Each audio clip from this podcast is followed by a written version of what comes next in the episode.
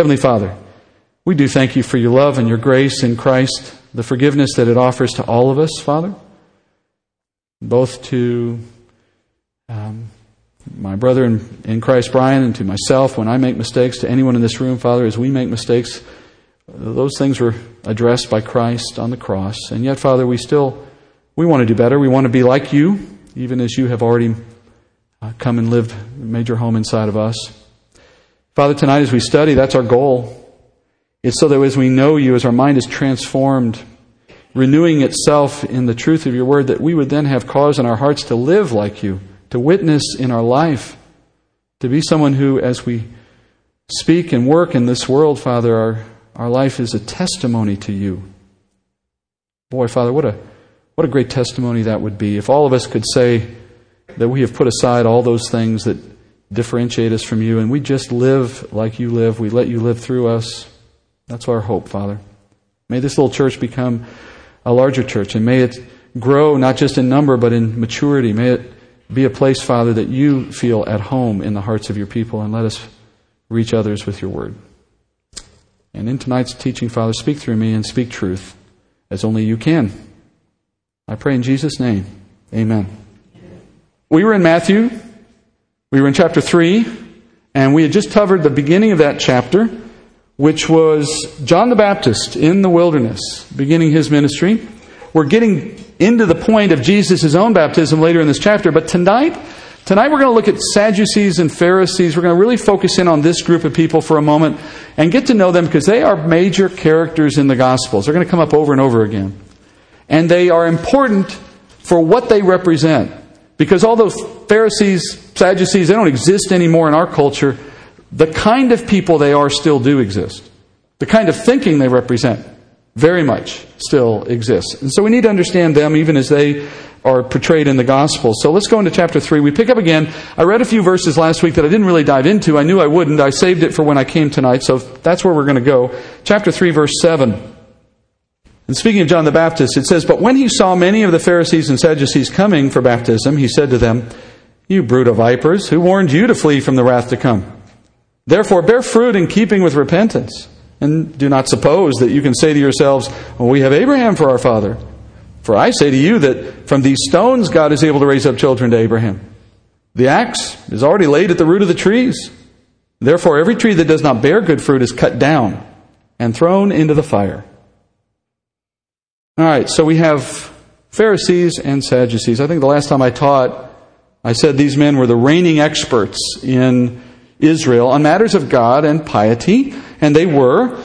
Now also remember, Israel was ruled by a religious law, you know, the law that was given to Moses. It wasn't just a rule for what they did on Saturdays at church, so to speak. That was their rule for law all the days of the week. It was their civil law. It was their criminal law. And as such, it meant the men who ruled and governed the people according to that law were themselves religious people because it was a religious law. Even under Roman occupation, the Jews still had a measure of autonomy and they ruled themselves to a degree. And the ones who did that ruling were men like Sadducees and Pharisees. And just like any government, these politicians were divided into political parties or political factions. And just like today, these factions covered a spectrum from radical to orthodox, from conservative to liberal. So let's talk about each of these groups in that context. You have the Pharisees, for example. The Pharisees were the religious conservatives of Jewish political life. They were the descendants ultimately of Ezra and his scribes, the effective descendants. They were really carrying on what Ezra started. They studied and memorized the law of Moses. Many of these guys had memorized the entire Old Testament. Can you imagine doing that? There's a test that's often applied in some circles, rabbinical circles, where they're training, even still today, where they train men in rabbinical terms. They train them so well and they memorize their text so well that their final exam, and I've heard this from a guy who's, who's knowledgeable about this stuff. I still don't believe it, but he's told me it's true. The final exam for some of these guys is they'll take an Old Testament. Remember, their Bible is only the Old Testament. So they'll take the Old Testament like this, closed shut, and they'll nail a nail through it at some point on the cover. Then you've got a nail sticking out of your Bible. And then the test is they have to name every word that that nail has pierced through the entire Bible. So they not only know the text, they know where on the page the words fall. I mean, I don't even know how that's possible, but that's what they said these guys do. So how much time is involved in that kind of memorization? That gives you an indication of how seriously they took their, their task. So they would memorize the law, and they also were experts in all these associated volumes of knowledge, of rabbinical writings, that had developed over the centuries to explain the text of Scripture and in many cases just replace it. They interpreted those laws like a judge would today, and they enforced those laws within the culture like a prosecutor or a policeman would today. And they had a very conservative, literal, hard-lined view of what the text of Scripture said, about what all these rules meant. And they enforced the letter of these laws with threats and with intimidation. And like most pious, self righteous religious authorities, at the end of the day, they were hypocrites. Because as Jesus says elsewhere, they didn't do the very things they asked everyone else to do. Here's how he describes them at one point. We'll cover this later in Matthew 23. Uh, we'll probably get there in what? A couple months. But Matthew 23, we hear this.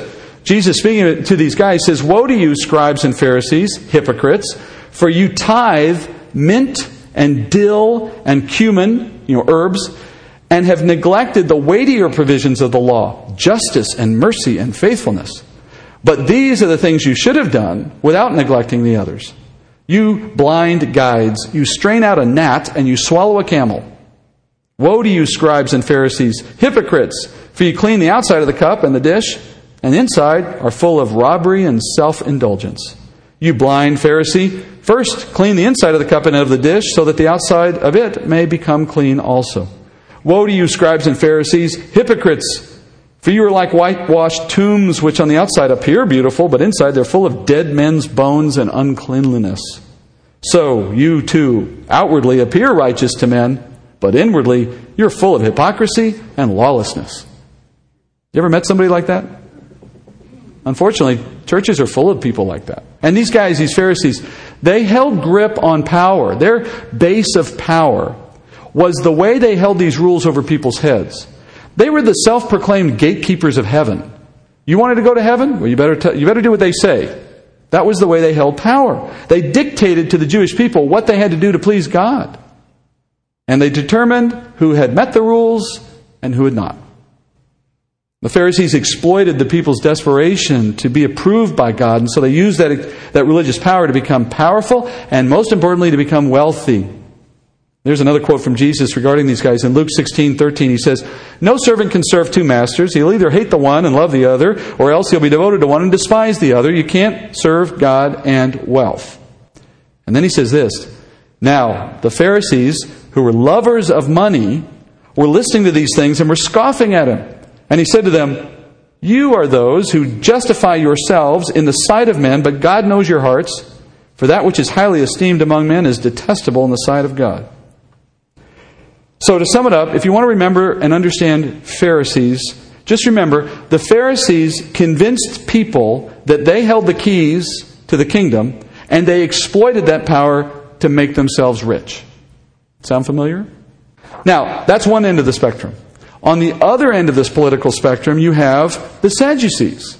Now, the Sadducees were the liberal religious leaders of their day. They thought that Pharisees took their religion way too seriously and way too literally. And they rejected many of the basic teachings of Scripture, including the reality of resurrection. They didn't believe in resurrection. They didn't believe in angels. They didn't believe in devils. They didn't believe you even had a spirit. These are people that, because of their liberal views, they focused almost entirely on earthly politics, earthly accomplishment. They cared very little about Scripture. They gave very little thought to the supernatural. And their power came because they had control over the temple operations. Remember the temple, this is the gigantic, Herod's temple in Jerusalem is a gigantic facility that he took decades to build. And it was a complex operation. It was a massive building. There was all kinds of stuff happening in there all the time. It was the center of Jewish life. And the Sadducees had responsibility for everything that happened inside that facility. They had the authority over the temple guards and the priests, and they presided over all the criminal trials that took place at the Sanhedrin meetings inside the temple. And most importantly, the Sanhedrin managed the temple funds. And if you know anything about, you know, whoever has the purse strings, they have all the power, right? So every Jew under the law was required to tithe somewhere between 20% and 30% of their annual income. You know, the thought that a tithe means 10%, that's a misnomer. That's not true. The word means 10%. But the law required Jews to tithe between 20 and 30% of their income on an annual basis. I'm not telling you to do that. I'm just telling you that's what the Jews had to do. they had to give that money to the temple, according to the law. So that's a tremendous amount of money flowing into the coffers at the temple on a regular basis, and the Sadducees controlled what happened to that money. And that wealth gave them significant power over the people. Now, if that wasn't enough, the Sadducees also had a majority uh, rule over the Sanhedrin at this time in history, like a majority in Congress, if you will. So the Sanhedrin was this ruling council over the Jews, and the Sadducees were the party in power in Jesus' day. They retained their power by maintaining a cozy relationship with the Roman authorities who had conquered Judea a few decades earlier. So they made friends with the Romans, and the Romans let them have power. And in contrast to the Pharisees, because the Pharisees despised the Romans. So you have Pharisees, you have Sadducees, rival political powers among the people of Israel. And when you consider their vast differences, politically, religiously, so on, it's hard to imagine these two groups ever aligning, ever agreeing on anything. And generally speaking, they didn't. Pharisees and Sadducees were always opposing each other. They even opposed what they thought of Rome. If you think how bad it is, they couldn't even agree on whether to oppose Rome or not. One loved Rome, one didn't. So it would take a very significant threat, a common enemy, for these two groups to ever be on the same side. Enter John the Baptist, and later Jesus. John is exactly the opposite of these two groups. He has no pedigree. I mentioned this last time. He has no pedigree. His teaching is not agreeing with either of these groups. He's not only opposed to the status quo, he's calling for his followers to oppose the status quo in Israel. And therefore, his teaching threatened to erode the base of power that these two groups depended on for their own livelihood in the culture. So, when you're a Pharisee or a Sadducee and you see what John is doing, there's only one way to take this guy on. There's only one way to see him. He's a revolutionary. He is a guy threatening to turn up the boat, you know, turn the boat over and ruin everything that you have going on. You've got to silence this guy. Even as the Pharisees and the Sadducees jockeyed for power within Israel, they both depended on the status quo staying in place. And so to them, it's like today if a third party candidate tries to get into the race, the other two don't like that at all. That ruins their little game. That's what was going on here. So they've come out into the wilderness and they've come to challenge his work and they've heard about the crowds, they've heard about his strange rituals, baptizing people in the river. What's all that about? But I'll tell you what really got their attention and what really concerned them was John's message that a Messiah was coming soon. That was something they had to pay attention to. Because the Jewish people had long wanted a Jewish Messiah. They've often been told to expect one. Over the centuries, the rabbis of Israel had studied Scripture. They wanted to know when and how the Messiah was going to arrive. They wanted to know what he would do when he would come. And it fell to these guys, to these religious leaders, to confirm for the people if and when any kind of messianic prophecy was being fulfilled. Because, by the way, John's not the first guy to come along declaring something about the Messiah. Crackpots were coming along all the time saying it. But they had to be validated. And if the religious leaders said, this guy's not for real, the people ignored him. And so they're coming out now to do the same for John. Someone like John making messianic claims, in this case saying the Messiah was coming soon, they've come to investigate. But here's something you have to understand about both these groups. Both these groups of religious leaders, they assumed that the coming Messiah was going to look and sound a lot like them. I mean, the Pharisees assumed the Messiah was going to look like a Pharisee. No, Sadducees assumed he was going to look like a Sadducee. Because every religious sect believes that they are poster children for godliness. Right? I mean, it's human nature. And so when the Holy One of Israel finally does show up, they're sure they're going to be able to spot him because it'll be like looking in a mirror. And you know, it's still going on today. I mean, every pious group that you ever meet believes that they've cornered the market on how to find God. I mean, Mormons believe God is a Mormon living in Utah. Uh, Muslims believe God is a Muslim in Mecca. Uh, Catholics think God makes his home in the Vatican, right? I mean, it, it's, it's what we think. And every deeply religious person believes that when they finally meet God, he's going to remind them of themselves. And we wouldn't say it. No one talks like that, right? It just seems a little too much, right? But deep down inside, we're pretty sure we're going to recognize him. Because we invent ideas about God that naturally project our preferred assumptions onto Him. We make God in our own image. People have never stopped doing this, but they also never stop to consider that their assumptions are wrong. Now, maybe at this point I ought to ask what about us? What about Christians? Do we do this too? Well, to the extent that we rely on the Word of God as our source of knowledge, well, then we can avoid this problem, yes. We can know God truly by His Word. And in His Word, He reveals Himself for who He truly is. And if you read the text honestly, you won't like it because it looks a lot different than you. You know, there's nothing affirming about the text of Scripture. Not when it's speaking about the differences between you and God, me and God. But it's still the best thing you could ever hear because that truth changes you and you start to become like Him, right? That's the whole point of getting to know Him. But on the other hand, if you and I depart from a reliance on the Word of God, then it is possible for us to remake God in an image that affirms us, that lets our wrong thinking continue, because it's that kind of thing that's allowed Christians to remake God into a God of prosperity. Right? That's what we want. That's what He is. That works for me. Or a God of healing, or a God of social justice, or God of mystical signs and wonders. We just project our hopes and our desires onto Him. We make Him one dimensional, and as a result, we diminish Him. Now, the only true and proper way to understand God is to study what He said, just to listen to what He has revealed to us about Himself in His Word. And you can't imagine something else. You can't go through this process of who is God and then just answer that question by giving an answer you prefer. Because that's just projection. It's not spiritual insight, it's fantasy. There's a lot of people doing that. Not, I'm not talking so much about Christians. There's just a lot of people in the world who are spiritual. You ever heard them say that? Are you a Christian? No, but I'm very spiritual. What does that mean? I think it means this. I think it means I have decided to consider God. Only, of course, what they're saying is, I've decided to consider him in a way I prefer, and that's what lets me sleep at night. That's not how it works. God is who he is, and he's very unlike you and me. He's holy, he's righteous, he's pure, he's omniscient, he's all powerful. You're never going to meet or experience anything or anyone on this earth, this side of heaven, who is like God. And as a result, when God does appear, and in the case of our story, in the form of Christ the Messiah, God incarnate, when he finally did that in Jesus Christ, Jesus affirmed absolutely no one by his appearing. He validated no one. And nor do any of God's true representatives. Anyone who is true to the text of Scripture and represents it honestly will not affirm someone listening to their teaching. Not in the sense that I tell you you're fine the way you are, go home feeling good. I might tell you that you're better now with Christ, but that's not the same thing as saying you're fine the way I found you. And, and that's not what we want. Otherwise, what's the point?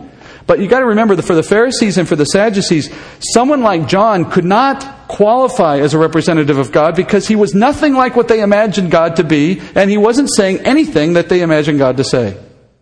Even though God's word told them that there would be a man out in the wilderness crying, making a way for the Messiah, even though they were told that this was going to happen, nonetheless, they saw nothing in John that reminded them of God. And so what they assume is John is not a representative of God. So they had an obligation. They were going to come and investigate. They were going to determine if this was truly a real deal. And then based on their decision, the people of Israel would respond. So now John, let's flip the table here for a minute. John knows all this. I mean, these guys, who they were and what they stood for was well understood in the culture. So John's out doing his thing. He sees them arrive. He knows what's going on. He knows they're out to oppose him. He doesn't have any mistaken impression of their purpose. He mocks them. And as a result, you see him decide to land the first blow. And that gets us now to the text. You see in verse 7, John just launches out at these guys. He doesn't ask them any questions. He just says, Brood of vipers. Not the best people person kind of way to start a conversation, is it? Brood of vipers, you know? Actually, in, in, Greek, the word that you and I have translated brood, it's literally the word offspring in Greek, like children. So what John is calling these men is the children of a deadly serpent, which is a not so subtle reference to Satan. So, spiritually speaking, John is saying, You are children of the devil. That's what he called them. And if you think he's being a bit harsh, do you remember what Jesus said about these same guys? In John's Gospel in 844, John told, this is Jesus speaking directly to the Pharisees and the Sadducees. He says, You are of your father the devil, you brood of vipers. Same thing. And you want to do the desires of your father. He was a murderer from the beginning and does not stand in the truth because there is no truth in him. Whenever he speaks a lie, he speaks from his own nature, for he is a liar and a father of lies. So both John and Jesus call these men children of Satan because, in a literal sense, that's what they were. Like all unbelievers, they have their spiritual source in Satan. They're born with a nature, the fallen nature of Adam, that has a shared evil with the devil. That nature of sin and rebellion that the devil had first and that Adam took on in his sin and that all humanity inherits. Everyone's born this way according to Scripture. Everyone's born into sin. But the sin of these guys goes a step further because even as they oppose God by their nature, what are they doing? They're portraying themselves to the people as speaking for God. Notice John asks sarcastically, Well, who warned you to come out here and avoid the coming judgment? Remember, I said last time that John's message as he baptized people, it included this call to everyone to repent because the kingdom of God was at hand. The judgment is coming. You're running out of time. That was sort of the message he was asking people to consider. And so John looks up, sees these guys, and says, Well, who warned you to come out and repent and to heed the call and to get out of trouble with God? And he says it entirely sarcastically because that's not at all why they're there. That's not at all what they're thinking. They're not afraid of the judgment. In fact, if there was a person in Israel who was confident that they would make it through the judgment with no concerns, it was these guys. Which is the greatest irony in the world, right? When you talk to a Christian sometimes who's worried about their salvation, I always tell them, first thing I always say is, the only people I ever meet who worry about their salvation are Christians. Unbelievers do not sit around worrying about their salvation. It's the Christian who has moved from a state of unbelief to the state of a knowledge of God, of having received His mercy and grace, having appreciated it for what it is, it's that person who has the perspective now to finally look back and go, oh my goodness, I'm so glad I'm not that person anymore. Look how scary that would have been. And then a little doubt enters in and you start to wonder, don't you? Maybe I haven't really got what I think I got. Oh, that would be terrible. You know, unbelievers are on the other side of that. They don't even know what they don't know. So, it's not a perfect rule, but I think it's a good general rule. Only, only believers sit around worrying about whether they're saved. And these guys, being unbelievers, have no worries, or so they think. They're not afraid. Because after all, if you imagine that God looks a lot like you, sounds like you, thinks like you, well, then you're not going to be worried when you meet him, are you? It's going to be like a reunion. On the other hand, the more you understand your sinfulness, the more you need God. The more you cry out to him, the more you seek for his mercy, so, what John says in verse 8 is he says, You better turn from your sin while you still have opportunity. In other words, he says, Bear fruit in keeping with repentance, which was the prerequisite to getting John's baptism. No one got in that water with John unless they had borne fruit, so to speak, of repentance. They had shown evidence that in their heart they truly were repentant. In Luke's gospel, you learn some of the ways that John was explaining to other people about how to do that kind of thing. In Luke 3:10 he says the crowds were questioning him saying, "Tell us what we shall do." Right, these are people who are desperate and they know they're in trouble with God and they don't know how to get right with God. And they're asking John, "Tell us." This is what he says, verse 11. And he would say to them, "To the man who has two tunics, he is to share with him who has none. And he who has food to do likewise." And some tax collectors came to be baptized, and they said to him, Teacher, what shall we do? And he said to them, Collect no more than what you've been ordered to collect. And some soldiers were questioning him, saying, What about us? What shall we do? And he said to them, Do not take money from anyone by force or accuse anyone falsely, and be content with your wages. You can sum it all up by saying, Do what's right. Just show me that you believe that God is a judge and that you'll be accountable. Do what's right. Not to earn His mercy, not to achieve salvation, to reflect your true concern for your sin. You know, that's a good test for your kids, by the way. If any kid or child under your authority says, I'm sorry for what I do, the test is, show me. You know, it's not earning your love, it's not making them your child. That's already done. The question is, show me you're serious with your words. That's all. Walk the walk if you can talk the talk. That's what he's asking. But of course, John knows that the religious leaders have no interest in these things. So he anticipates their response. He says, bear fruit in keeping with repentance, but he doesn't wait for any answer. He refutes one of their common defensive claims that they were children of Abraham. He knew where they were going to go. The religious leaders of that day would teach Israel that if you were a physical descendant of Abraham, that was sufficient to assure you entrance into the kingdom. They used to teach that Father Abraham stood at the gate of hell, outside hell, right at the gate, waiting in case a Jew got directed down there by mistake, he would turn around and send him to heaven. I mean, this is the kind of nonsense they made up, but they did that to assure themselves that their Jewish heritage was sufficient. They used to refer to this teaching as the merits of the fathers. And that's a way of saying that all Jews were credited with the righteous deeds of Abraham, Isaac, and Jacob just on the basis of that bloodline. It's like, my daddy was so good, I don't have to worry. You know people like that? My granddaddy was a Baptist. My daddy was a Baptist. My mama was a Baptist. I'm good. Or you can substitute Catholic or Methodist or whatever, right? There's this thinking that it's born into us. Like we inherit it. And so, from their point of view, repentance was not necessary. Every Jew effectively had a get out of hell free card. Okay, that was their thinking. John turns to them and says, Oh, you think you're children of Abraham. What's his answer? He says, Don't you suppose this? Don't you think that that's going to get you out of heaven? Don't think that you're special because you were born by chance into the right family. John says, That don't count for nothing. John says, God could even raise up children, meaning followers, from stones if necessary. Now, in Hebrew, there's a word play there because the word stone in Hebrew and the word children in Hebrew rhyme. So, what John did was make a little play on words, like a little schoolyard taunt. You know, he's made a little rhyme to make fun of them. It's a literal truth, remember, because God made Adam out of dirt, which is little stones. So he's being literally true. He's saying, you know, being a child of Abraham is not a notable achievement.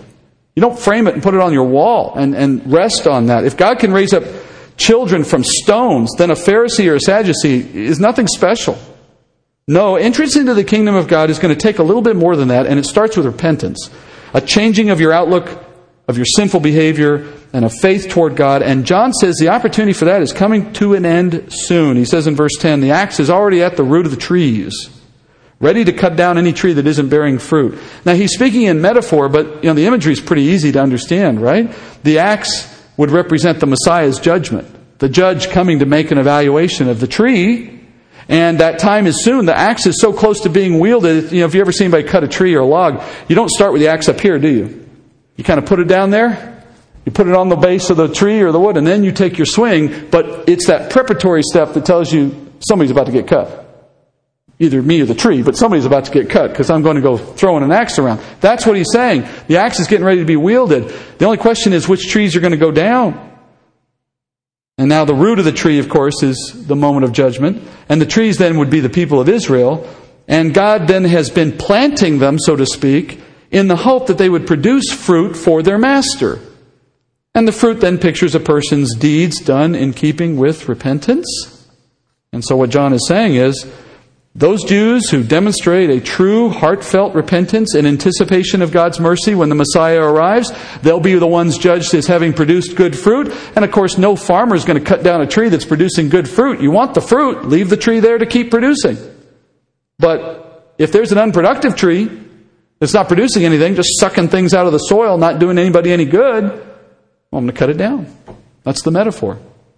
So John is teaching that those who would accept his baptism in anticipation of the Messiah's coming would be those who would withstand his coming judgment, but those who failed to bear that good fruit, for them, John says, they're just like those trees that get thrown in the fire. And of course, that's a metaphor for hell, for judgment. That's going to be the fate of these false religious leaders. And then John elaborates on this. In verse 11, he begins to talk more about this judgment. I want you to notice what he says about this judgment. He says in verse 11, As for me, I baptize you with water for repentance. But he who is coming after me is mightier than I, and I am not fit to remove his sandals. He will baptize you with the Holy Spirit and fire. His winnowing fork is in his hand, and he will thoroughly clear his threshing floor, and he will gather his wheat into the barn, but he will burn up the chaff with unquenchable fire. So John opens by saying, As for me, I baptize with water. And in the way he says this, he diminishes himself he minimizes his importance, and at the same time, he just describes the nature of his ministry. What's he doing? I'm baptizing with water. That's what I'm about. That's what I was called to do. His ministry was merely one of baptizing with water, a symbolic action. Now, it's important because God asked him to do it, but the only reason John's ministry had any importance at all is because it pointed you to the Messiah. You get that? If the Messiah wasn't coming, John's a crackpot in the desert. His only significance is that what he was doing was a connected act leading to what God was doing in his Messiah. And John says, The one who's coming after me, this one I'm pointing you to, he's a lot mightier than I am. John appreciated that his personal ministry was nothing if it did not glorify Christ. His ministry was a success, so to speak, if it led people to Jesus. That's what he was saying as he opens his comment here. I think that's actually a safe rule for how any of us can conduct our own personal ministry, whether that's in a way like I do it formally on, on a stage, or whether it's the way you raise your kids, or anything in between. If what you're doing or what you're saying brings people to Christ, to knowing Him in faith, to following Him in obedience, to serving Him in love, well, then you're on the right track. Keep doing that, whatever that is. On the other hand, if your efforts in ministry do little more than call attention to yourself or draw people to following you, well, then you've gone wrong somewhere because that's not the point of ministry. You're following in the footsteps of the Pharisees. You're thinking you have some inherently worthy thing inside you that God needs. That's not true. Remember, God once spoke through the mouth of a donkey in the Old Testament. I, I try to remember that myself as often as I can because what kind of value do I bring to this job if he can use donkeys? We need to think like John the Baptist, who said elsewhere in the scriptures, speaking of Jesus, he must increase, but I must decrease. That's a good, safe rule in ministry. And John knew his place because he understood who Jesus was, right? He understood the relationship. He says in verse 11, I'm not even worthy to take off his sandals. And carrying or taking off another man's sandals was actually a, a specific task of slaves. In the Jewish Talmud, it describes the, the duties of slaves as including taking off a master's dirty shoes when he came in from the field or from outside, and then carrying his clothes to the bathhouse at night for the man to take a bath after he came in. So, what John is saying very clearly, by, by the way the culture would have understood it, he's saying, I'm not even worthy to be employed as Jesus' slave. Now, of course, if John the Baptist is not qualified to be Jesus' slave, who can qualify as Jesus' slave? And yet the Bible calls Christians bondslaves, slaves of Jesus, servants of Jesus. So how can you and I be these servants or slaves of the Messiah if we're not worthy to be the slaves of Messiah? It's called grace, unmerited favor. God giving us a position of honor and blessing that we don't deserve. And doing so merely on the basis of his mercy and love. That's what we all have. That's what John is preaching to these guys. Do you hear him saying that? He's telling these guys, you stand there pompous and self assured in your own righteousness, and I'm telling you, the guy who's coming after me is so mighty, I don't even have the worthiness to be his slave. And yet here I am serving him as a prophet in the desert. Why? By grace. That's how you get here. That's how you find this God that you think you know. And he was asking these men to consider that that same God was prepared to grant them the same grace that he had granted John if, if they would just humble themselves enough to repent. And then he issues a warning. He says, the one who's following me is going to do a much greater baptism than this one. I kind of like to think of it this way. He's saying, if you think this baptism bothers you, wait till you see the one that's coming. And to understand what he's saying, because he says at the end of verse 11 that he says that the Messiah is going to baptize with Holy Spirit and fire. And boy, some of us hear that and think, where's he going to go with this? This is a little scary. I don't know what this is about. I've seen some weird things in other churches. I hope he doesn't start talking about that here. It's generally misunderstood. And I want you to understand it this way. To understand what John is saying, you have to visualize the scene. So, in your mind's eye, we're going to paint a little scene here of what's happening. In this moment, I want you to picture John. He's by the river, probably standing at the bank. There's a crowd of followers waiting to be baptized. They're all standing around. And at the edge of the crowd, somewhere, put these religious leaders. They're a little standoffish. They're just kind of looking on, scoffing at what John is doing. And John's speaking the words that he's speaking here loud enough for everyone to hear. And so in verse 11, I want you to imagine as John begins speaking what you see in verse 11, he begins with his eyes scanning the repentant crowd of followers who have come out to be baptized. They're seeking God's forgiveness. And to those people, John begins by saying, There is a one greater than me, mightier than me, who's coming, and he will baptize you in a much greater way with the Holy Spirit. And then, we know, of course, he's referring here prophetically to the moment of Pentecost when the, the Lord begins to indwell his people by his Spirit. That's continuing today for all believers. But then, as John continues his sentence, his gaze is moving and he moves his eyes away from that part of the crowd and he fixes his gaze squarely on the scowling faces of those religious leaders. And as he reaches them with his eyes, he finishes his thought and he says, and fire. That is to say, Jesus will baptize those hard hearted unbelievers not with the Holy Spirit, but with fire, with a judgment fire. John had just used, you notice, the same metaphor of fire, of fire burning, that he had just mentioned a minute earlier when he was speaking about the trees in describing these same guys, right? They were the trees cut down and thrown in the fire. And so, what John is saying here, very pointedly, is that you unrepentant religious leaders, uh, you're going to get a baptism too. Only yours is going to be fire. So he's presenting a very clear and a very stark choice. Either you're baptized by Jesus with the Holy Spirit, or you're going to be baptized by Jesus with judgment fire. Pick one. Either you're consumed by his forgiveness and his mercy, or you're consumed by his wrath. There's no third option. You know, that's, that's a teaching of Scripture that's so plain and so prevalent. It's amazing to me how few people talk about that anymore, especially from the pulpit. I mean, we don't want to hear it every day, it's a little bit of a downer. But there's no power in a message of mercy, forgiveness, and grace if you're not being saved from anything. God's not a God of mercy if there's no judgment. And the Scriptures are plain, the Scriptures are clear. All men, all women are born in a state that is opposed to God, sinful, and due a just judgment. And apart from the grace of God and our acceptance of that grace in the face of Christ, that will be our eternal future. And that's all John's saying. He's saying you got two baptisms to choose from, and they're coming soon, and the one who's coming is mightier than I. I'm not going to be able to stand against him.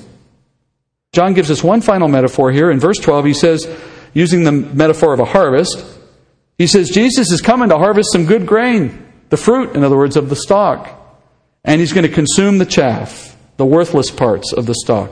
And that's a very common metaphor in the Bible. In fact, it's going to come up several more times in Matthew's Gospel.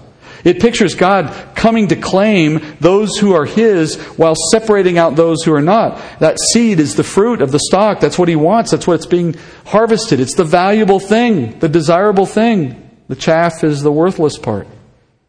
Now, to be clear, the Bible is not asking you and I or anyone to live a perfect life in order to obtain God's favor or to maintain some kind of churchy, pharisaical like life in order to please God. That's not what it's asking for. John wasn't asking people to, you know, look good. He was asking for a changed heart, a turning away of an old thinking, of beliefs that say, I'm God and I can do what I want to a thinking that appreciated that there is a real God and He's coming and I need to be held accountable and I have to worry about that moment. And so you turn to God seeking His mercy. To paraphrase John's words, don't suppose for yourself that you came from a good Christian family and that's good enough to get you into heaven, or that you're a good enough person, or that you can find someone else in this world who's worse than you, and the fact that there's someone worse than you is comforting you. That's not going to be enough. Don't, don't suppose because you have a godly spouse or godly parent that you're going to get credit by association. I've, I've met guys who say, I ask them what their faith life is like, and they go, Well, my wife goes to church a lot. And I think they want to stop the conversation at that point because they realize that, that was a stupid thing to say as soon as they say it, you know? And don't think time goes on forever. And don't think there won't be a judgment. Don't think you get a second chance. Don't make up things. You each get one life, the Bible says, and then comes judgment. And since you don't know when your life is going to end, then just as John said, you might as well assume God's axe is laid at the trunk of your tree. One day you face him, one day you're held accountable. And I have to ask you, when it comes to that day, a day some of us might face a lot sooner than we expect, are you ready? And I want you to think about these three groups the Pharisees, the Sadducees, and John here for a second. Are you going to go into that moment like a Pharisee? In other words, are you going to be proud of your heritage? Are you going to be proud of your knowledge? Proud of your accomplishments? You're assured of your eternal future merely because of those worthless accomplishments that you're resting on? Are you cold hearted, hard headed, and unwilling to admit your sin before God, unmoved by His word, unable to accept His mercy?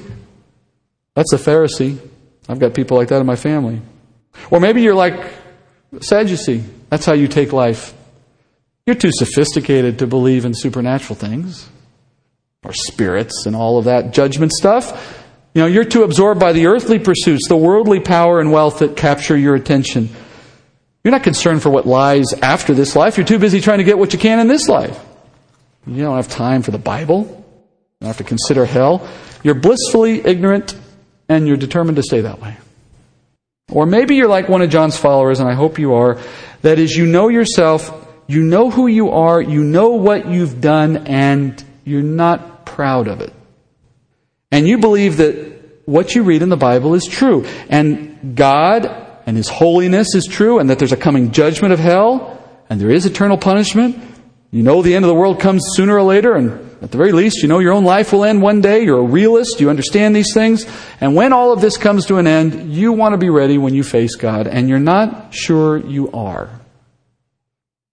So, like those men and women who streamed out to see John by the river, you're eager to understand how do I receive God's mercy? You want some assurance that you're forgiven. You don't want to take any chances on that point. You want to know. So, who are you? The good, the bad, or the ugly? Because if you think you're good enough for heaven, like the Pharisees, then you don't need to worry about repenting, and so you leave this room self satisfied. Friends, let me say something to you. You're overestimating yourself. And if you're the bad, that is, you're that bad boy or girl who rebels against authority, you assume there's no coming judgment, you're not worried, well, then, friends, you're underestimating God.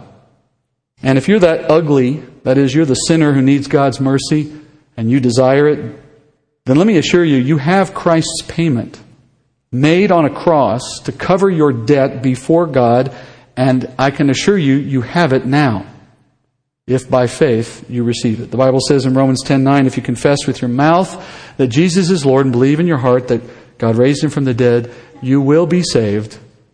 For with the heart a person believes, resulting in righteousness, and with the mouth he confesses, resulting in salvation. That's where this journey with Christ starts. It's with that confession. If you've not made that confession, see me after this service and let's talk. And if you have, friends, then you know what I'm saying is true and you can share it with others. Let's make that a mission this week as well. Let's be outwardly Christian so that when we come back here next week, we might have somebody with us. Let's pray. Heavenly Father, we thank you, Lord, for your word. We thank you for the men like John who have spoken it in years past in bold ways at great risk and have paid the ultimate price. We know that there are men and women today in parts of the world who face those same threats and are likewise standing firm in the, in the Word and serving you without concern for themselves, glorifying you in their martyrdom. We know, Father, that may not be our course in life. We pray it wouldn't be, Father, but we would ask, Lord, you'd use us in some mighty way.